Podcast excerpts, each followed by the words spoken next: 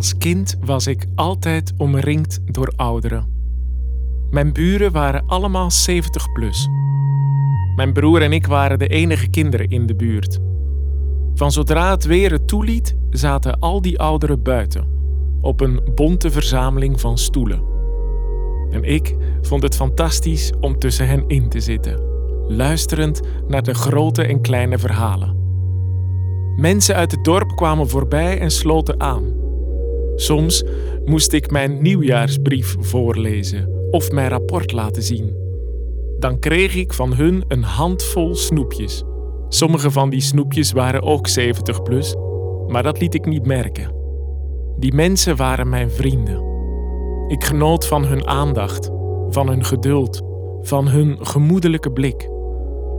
Alsof de tijd in hun ogen was stil gaan staan en van zijn oordeel was ontdaan. Geen van die ouderen leeft nu nog. Ik heb ze allemaal zien vertrekken. Ze werden 80, 90, een enkeling 95. Maar een 100-jarige zat er niet bij. Ik had eerlijk gezegd nog nooit een 100-jarige gezien, laat staan gesproken. Maar dat zou allemaal veranderen toen ik in 2018 deze dame ontmoette. Zo is het leven van de smokkelaar. oh. Jij moet het allemaal nog meemaken. Dit is de stem van de allereerste 100-jarige die ik ontmoet in mijn leven. En we nemen er nog één, want de mens is niet van steen. De mens is niet van steen, maar deze eeuweling heeft toch wel iets weg van een edelsteen. Toos is een kwiek vrouwtje, scherp van geest en fysiek in orde. Wel wat versleten hier en daar, maar goed, dat is ook niet raar. Toos is een eeuweling. Geboren in 1918. 1918, het jaar waarin de Eerste Wereldoorlog werd beëindigd. Het jaar waarin de Spaanse griep, die andere pandemie, de wereld in zijn greep nam. Toos woont op zichzelf aan de rand van Leiden, in een appartement dat uitkijkt op de volkstuintjes. Als het even kan, zit Toos op haar balkon. Op een dag zag ze mij in de tuin aan het werk. Ze zwaaide naar me en nodigde me uit. En zo zat ik ineens naast haar, met een roodje in de hand, kijkend naar de ondergaande zon. Je hebt mooie luchten, Thijs. Als het helder is, dan worden de luchten zo mooi, hè? Door die zon. Ja. Ja, de zon gaat verdwijnen. De vriendschap met een eeuweling was geboren. Hoeveel jaar schelen we? 70 jaar. 65. Oh. 65,5. 65 jaar. Oh, Dat is twee generatie. Ik heb een vriendin van 100,5. Ja. ja. Ja. Ja. Dus jij hebt een vriend van 35. Dus, ja. Ja, zegt dat. Oh. Kan verkeren. Elke week ga ik op bezoek bij Toos met taart. Soms doen we samen een ommetje en gaan naar de volière vogeltjes kijken. Toos is van alles op de hoogte. Ze is nieuwsgierig en levenslustig. Ze filosofeert, trakteert en improviseert. Zo nu en dan veert ze overeind en gaat spontaan gymnastiekoefeningen doen. Als ik zo honderd mag worden, mag ik daar dan alstublieft voor tekenen? Maar dan breekt er iets. Niet bij Toos, maar bij mij. Alvorens ik het contract van de eeuweling kan tekenen, doet mijn hart pijn. Als een kermend vogeltje lig ik op bed. Donkere gedachten in mijn hoofd en oog in oog met de dood. Twee maanden geleden werd ik wakker s'nachts. En dan had ik pijn op de borst, Oh, dat is niet zo leuk. uitstraling in de arm. Ik dacht, dat is niet goed. Oh, oh. Toen eh, ambulance gebeld. En ik had een uh, hartvliesontsteking. Oh. Ja, Oh, wat erg. Oh. ja. Dus ik ben eh, een tijdje lang ziek geweest. Oh. Die rikketik moet het blijven doen. Ja. Tot je 100 jaar wordt. Een aantal maanden kan ik niet op bezoek bij Toos. Mijn vriendin is inmiddels 101 geworden. Dat konden we niet samen vieren. Ik kon niet zoveel. Ja. Ook omdat ik dacht, gaat alles nu... Oh ja, voorbij. Ja. Ik had ineens voor het eerst dat ik een soort doodsangst voelde van... Oh, oh, oh. Doodsangst. Ik had het woord eigenlijk nog nooit in de mond genomen. Ik had het leven tot dan toe altijd als vanzelfsprekend gehouden. De dood was er onderdeel van, maar niet bij mij. Ja, je hartje, dat, eh, ja, dat... eh, die moeten blijven doen, hè. Je been of je arm, dat gaat nog, maar die riktik... Ach, Ik had al die tijd niet met Toos gesproken, omdat ik me op een of andere manier schaamde voor mijn toestand. Schaamde voor mijn zwakke leven. Dat ik niet zo sterk genoeg was, zoals zij. oh, arm jongen. Ja. Oh, oh. Op mijn schouder rust een tengere hand van een honderdjarige. Waar haalt dat kleine vrouwtje die enorme kracht vandaan? De kracht om te overleven. De dans van ziekte en dood te ontspringen. Hoe slaagt de mens erin om de kaap van 100 jaar te trotseren? Is er een heilige graal? Een levenselixer? De mens wordt steeds ouder, zeggen ze. Maar wat is de limiet? Tot hoe ver willen we gaan? Wat is dat eigenlijk, ouderdom? Wat gebeurt er met ons lichaam, onze geest? Willen we dat wel zo oud worden? En wat betekent het voor onze planeet als we als mensheid maar voort blijven leven? Deze vragen lieten me niet los en zouden me leiden van Leiden tot Venlo en van Charleroi tot Sardinië. Mijn naam is Thijs en dit is aflevering 1 van Het Geheim van de Eeuweling. 100-jarigen. Hoeveel zijn er eigenlijk? Uit mijn research blijkt dat het er steeds meer worden. Maar toch is het op dit moment nog altijd een uitzondering. In 2022 zijn er in een middelgrote stad als Leiden in totaal 12 eeuwelingen. Dat is 1 op de 10.000 inwoners. Het gemiddelde over heel Nederland ligt iets hoger. 1 op de 7000 inwoners is eeuweling. In totaal zijn dat, volgens de gegevens van het CBS, 2536 mensen. Het aantal eeuwelingen is de afgelopen decennia verdubbeld. Volgens prognoses zal het aantal eeuwelingen blijven toenemen, als we tenminste gespaard blijven van oorlogen, hittegolven en pandemieën. Het merendeel van de eeuwelingen is vrouw, ruim 80 procent. In 2022 is de oudste nog levende Nederlandse Ebeltje Boekema. Op het moment van opnames van deze podcast is zij op twee maanden na 111 jaar oud. Ik zit in een stoel en ik zing. En wat ik in me heb, dat zing ik. Ebeltje is een super-eeuweling. Super-eeuweling ben je als je meer dan 110 wordt. Dat is een heel select clubje. De oudste Nederlandse ooit, Henny van Andelschipper, werd 115 jaar. Zij at elke dag een rauwe haring en dronk een glaasje vers fruitsap. De oudste mens ooit ter wereld werd 122, de Française Jeanne Calment. Vous avez connu Van Gogh Oui, Racontez-nous comment vous l'avez connu. je l'ai connu à la fin ce jour. Heeft u Van Gogh gekend? vraagt hij. Ja, antwoordt Jan.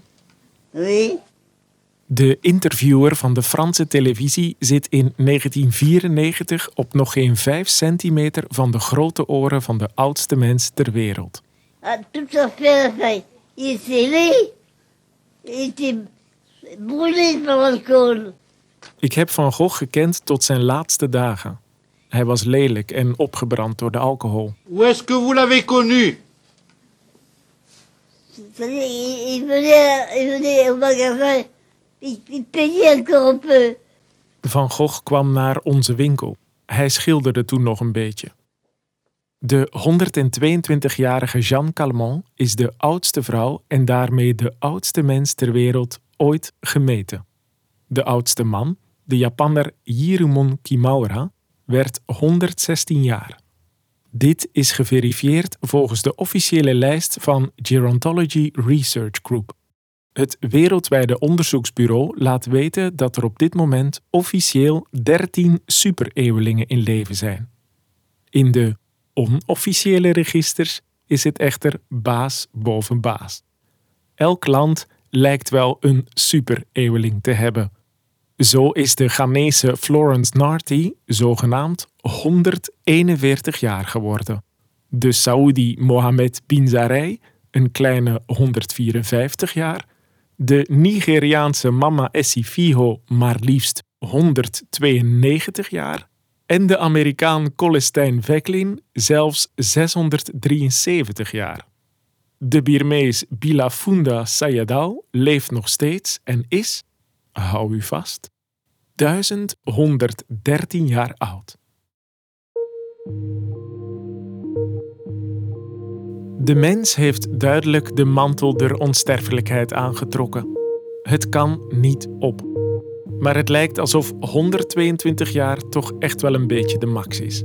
Ik ging erover in gesprek met professor David van Boldegom van het Leids Universitair Kennisinstituut op het gebied van vitaliteit en veroudering.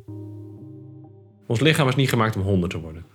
Ook niet om 80 te worden. Ons lichaam is gemaakt om met, met, met redelijk hoge kans 60 te worden. Wij zijn op aarde om onze genen door te geven. Daarvoor is een lichaam nodig. Maar dat lichaam is maar 60 jaar nodig. Daarna heeft het zijn taak volbracht. En eh, daarom wordt die theorie, die kijk op veroudering, die evolutionaire kijk wel de theorie van het wegwerplichaam genoemd. De theorie van het wegwerplichaam van de Engelse professor Kirkwood gaat ervan uit dat het lichaam een beperkt budget aan energie heeft. De genen in ons lichaam hebben als taak zichzelf in stand te houden en voort te planten. Hoe meer zij zich voortplanten, hoe groter de investering voor het lichaam. De genen moeten dan kiezen: veel voortplanten of lang leven. Het lichaam van de mens is er echter niet op gemaakt om tientallen nakomelingen op de wereld te zetten. De mens is ten opzichte van alle andere levende wezens op aarde een extreem voorbeeld van een investering in lang leven.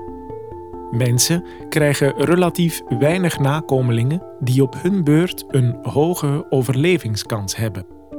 Sommige diersoorten investeren juist extreem veel in voortplanting, maar hebben vervolgens een levensverwachting van uren, maanden of hooguit een aantal jaren. De mens heeft na 60 jaar zijn biologische taak vervuld. Voortplanting en bescherming van de genen in de volgende generatie. Een nieuwe generatie wegwerplichamen kan aan de slag. Het is inherent aan het uh, verouderingsproces dat ons lijf slijt. Ons lijf slijt van het gebruik, net als de auto en de wasmachine. Anders dan de auto en de wasmachine kunnen wij onszelf repareren. Maar ehm, dat herstel is niet perfect. En daarom stapelt zich schade op. En dat, dat begint al heel vroeg. Dat begint al vanaf de geboorte, eigenlijk al daarvoor. Gek om te bedenken eigenlijk. Een baby ziet er zo ongeschonden uit. Ja, je komt al negen maanden versleten ter wereld. Je bent eigenlijk negen maanden ouder dan je denkt. We zijn dus allemaal ouder dan we denken. Negen maanden ouder en negen maanden meer versleten. Dus tijdens de zwangerschap is dit slijtageproces al begonnen. Ja, ja want dan delen zich al de eerste cellen, ontstaan al de eerste kopieerfoutjes. Dan, dan wordt er al uh, suiker verbrand met zuurstof, ontstaan er al zuurstofradicalen die beschadigen die cellen. wordt heel tijd gerepareerd. En omdat er nog zoveel groei en ontwikkeling is, zie je dat aan de buitenkant nog niet. Maar dat proces van veroudering is uiteindelijk slijtage van het lijf door het leven zelf. En dat leven begint al voor je geboorte. Het leven is één grote slijtageslag. Niet alleen voor de mens, voor alle levende wezens. Ja, als je kijkt naar, de, naar het langstlevende zoogdier, de walvis. Als je duikt in de buurt van walvissen, dan kun je de hartslag van de walvis horen. Net als dat je met de stethoscoop luistert naar de hartslag. Je hoort het dichtslaan van die kleppen. En het hart van een walvis, dat klopt zes keer per minuut. Dus je hoort dan die doffe klap. Hoor je tien seconden niks. Dus zo'n walvis die profiteert van, van schaalgrootte. Die is groot en alles gaat traag in zijn lichaam. En daardoor slijt hij ook traag. En dat maakt ja, dat een walvis meer dan 200 jaar oud kan worden. Terwijl die muis met die hartslag van 600 keer per minuut... Moet je voorstellen, als je daar met een stethoscoop naar luistert... Ja, dat is, dat is dus 10 keer per seconde. Dat is een soort... is een soort motortje. Er was vroeger wel een theorie dat elke diersoort evenveel hartslagen had. En dat die muis gewoon heel veel sneller opmaakte dan die walvis. Nou is het niet zo dat er een teller zit op dat hart. Maar het is niet alleen het hart wat snel gaat. Het hele metabolisme is, gaat snel. Stel je voor dat een menselijk leven een gelimiteerd aantal hartslagen zou hebben. Als het op is, is het op. Dan zou je, als je lang wil leven, het altijd rustig aan moeten doen. Nooit stressen, nooit opgewonden raken, nooit bang zijn, nooit boos worden, nooit tot het uiterste gaan. Geen enkel risico. Te veel hartslagen kost je jaren van je leven. Deze theorie is echter weerlegd. Er zit geen teller op het hart. Dus wees gerust. U kunt gewoon uw gang gaan. Het menselijk lichaam slijt dan wel door de jaren heen, maar in vergelijking met al het andere leven op deze planeet bereikt de mens een lang leven. En dat lange leven wordt dankzij de wetenschap steeds langer. Het is heel knap wat ze tegenwoordig allemaal kunnen. Maar er is nog geen pil die je 20 jaar langer laat leven, die veroudering oplost. Uh, je kunt wel natuurlijk door te stoppen met roken en door gezond te gaan leven, zo 10 jaar aan je leven toevoegen. Dus ik zou zeggen, ja, laten we ons in het onderzoek eerst richten op hoe we die bewezen effectieve interventie, die niet meer kost dan een paar sportschoenen, over de bevolking kunnen uitrollen. Voordat we met nanotechnologie, lasers en allerlei spectaculaire CRISPR-Cas kijken of we mensen 130 kunnen laten worden. De mens is sinds zijn bestaan altijd al op zoek geweest naar een zo lang mogelijk leven. Nu met lasers en knippen en plakken van DNA, vroeger in de zoektocht naar een levenselixer. Het drinken ervan zou ons helpen eeuwig te leven of eeuwig jong te blijven. De naam elixir heeft vele betekenissen. El-Ixir in het Arabisch verwijst naar onsterfelijkheid of danswater. In het Farsi betekent het levenswater. In het Indiaas onsterfelijk sap. Koningen en keizers zetten alles op alles om het levenselixer te vinden. Zo stuurde de Chinese keizer Qin Shi Huang zijn alchemist naar de Oostelijke Zee met 500 jongens en 500 meisjes, om daar de bron van eeuwige jeugd te vinden. Geen van hen is ooit teruggekeerd. Dit verhaal staat niet op zichzelf, maar past in een oneindige reeks van spectaculaire verhalen. Van het drinken van vloeibaar goud tot de bloedige zoektocht naar de Heilige Graal. Een verkwikkend levenselixer is echter nooit ontdekt. Tot op heden is de mens op zoek.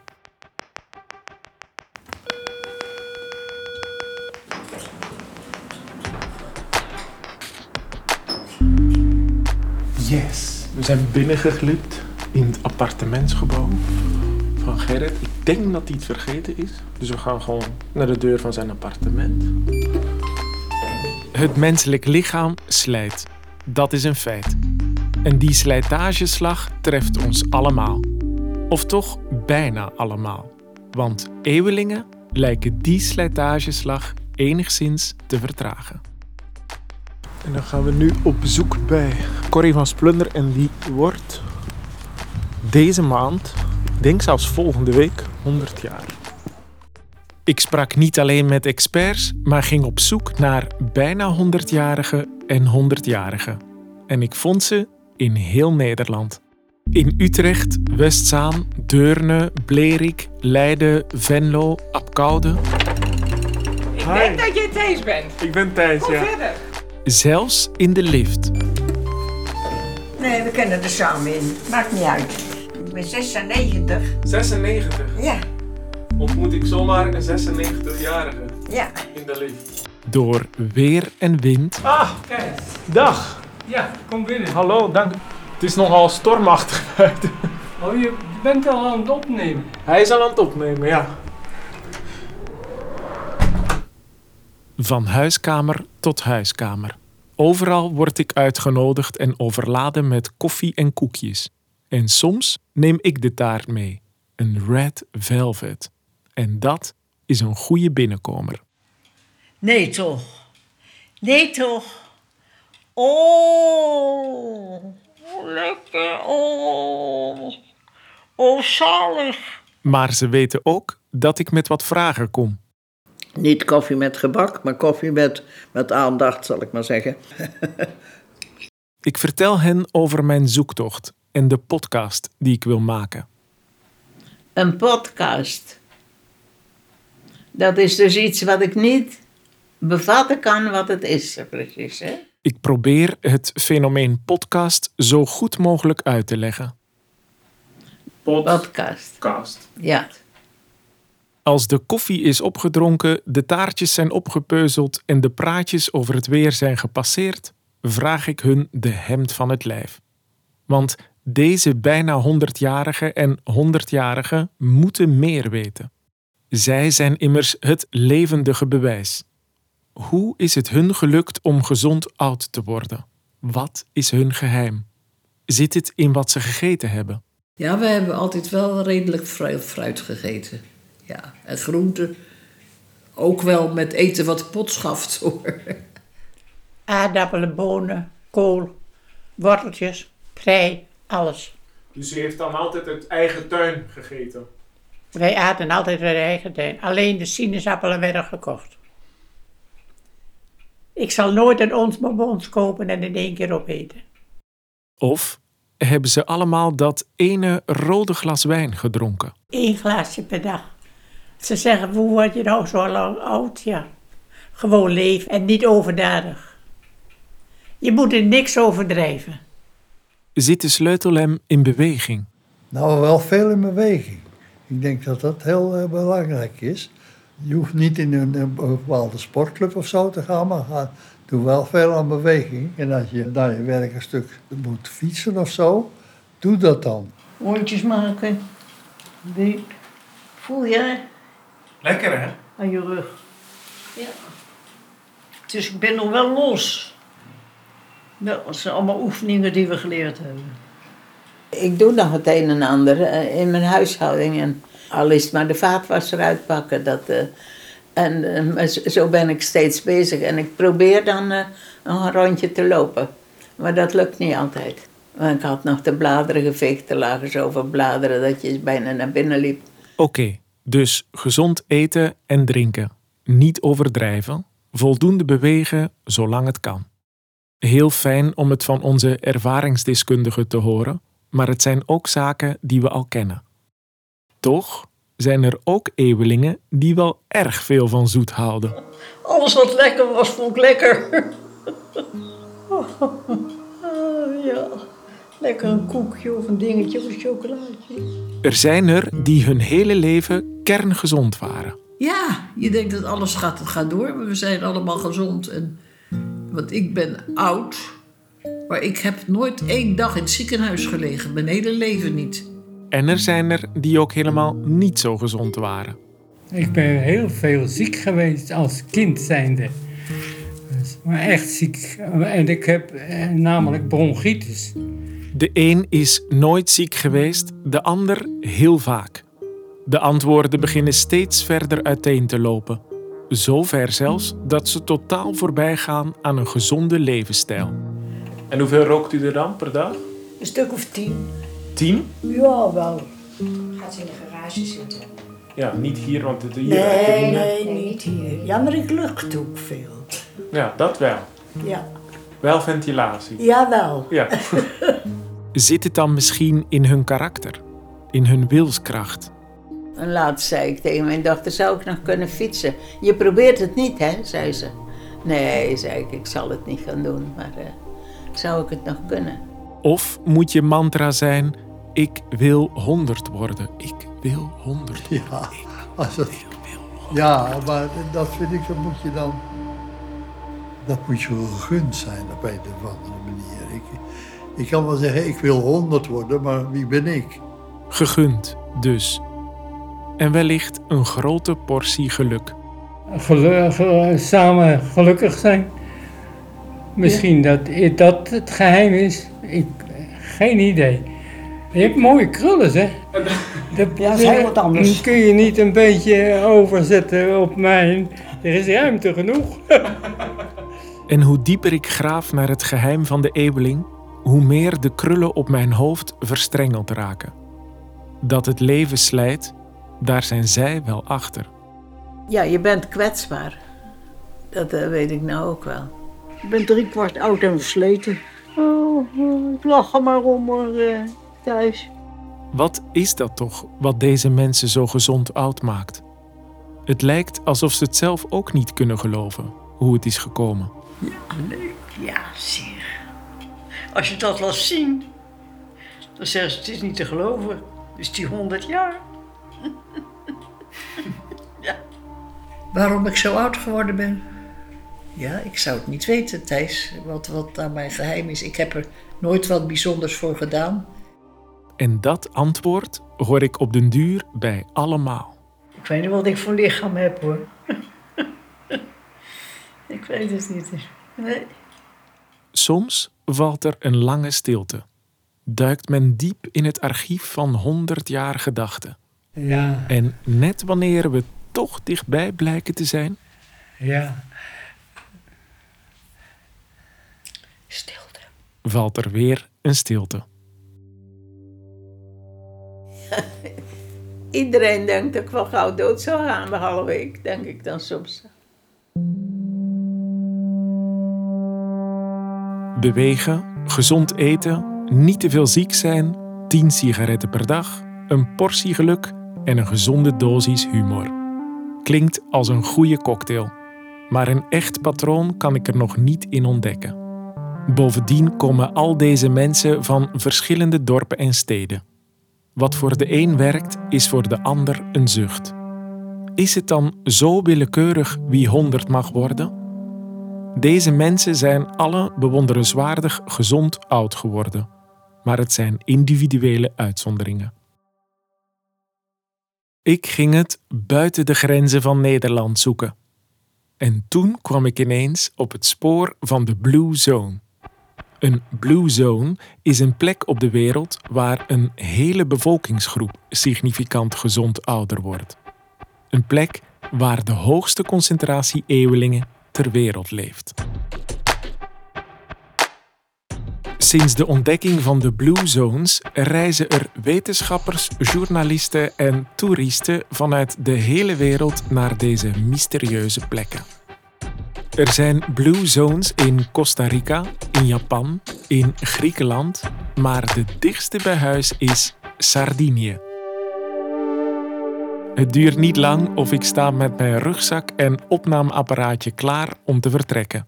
Op naar de plek waar ik meer antwoorden ga vinden. In het hart van de Sardijnse Blue Zone, Villa Grande Strisaili.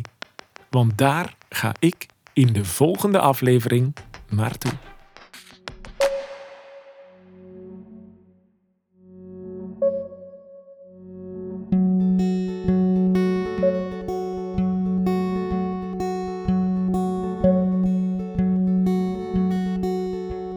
Landgoed van gedachten, via het grindpad van de tijd, door de poort van ooit geboren, over de drempel van voorbij, door de hal met alle jassen. Die je in je leven droeg, over een vloer gemaakt van alle steentjes. Die je in je zakken droeg.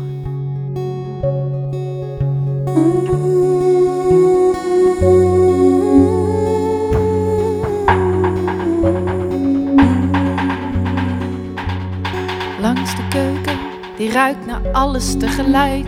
Zoet, zout, gekookt, gekruid, van wat je ooit maar hebt bereid. De muren hoog tot laag beplakt. Beelden op je netvlies na al die jaren tijd. Via deuren die nog maar moeizaam opengaan. Met de oude houten wenteltrap omhoog. Naar het archief van het allermooiste. Het allermooiste in je hoofd.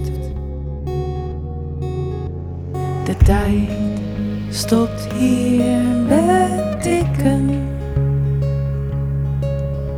De klok houdt haar adem even in. Jij zit daar zachtjes te zingen.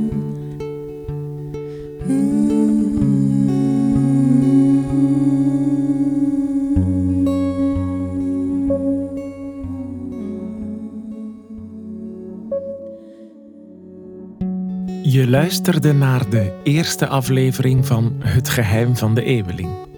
Deze podcastserie is gemaakt door mij, Thijs Huis, onder de vleugels van het Leidse stadsgezelschap PS Theater. De dramaturgie was in handen van Mirke Kist. Ralf Gerritsen componeerde de muziek en deed de mixage. De prachtige soundtrack is gemaakt door Rian Evers, oftewel Reversed. Productie is verzorgd door Marijn Maurits en de eindredactie deed Pepijn Smit. Eeuwige dank aan alle eeuwelingen, bijna eeuwelingen, toekomstige eeuwelingen en experts die hun verhaal wilden delen. Ik ben benieuwd naar jouw reactie. Dus laat vooral een recensie achter en zorg er zo voor dat meer mensen het geheim van de eeuweling kunnen vinden. Wist je dat je deze podcastserie ook kan steunen? Via petjeaf.com slash het geheim van de eeuweling kan je een donatie doen. Alvast honderdmaal dank.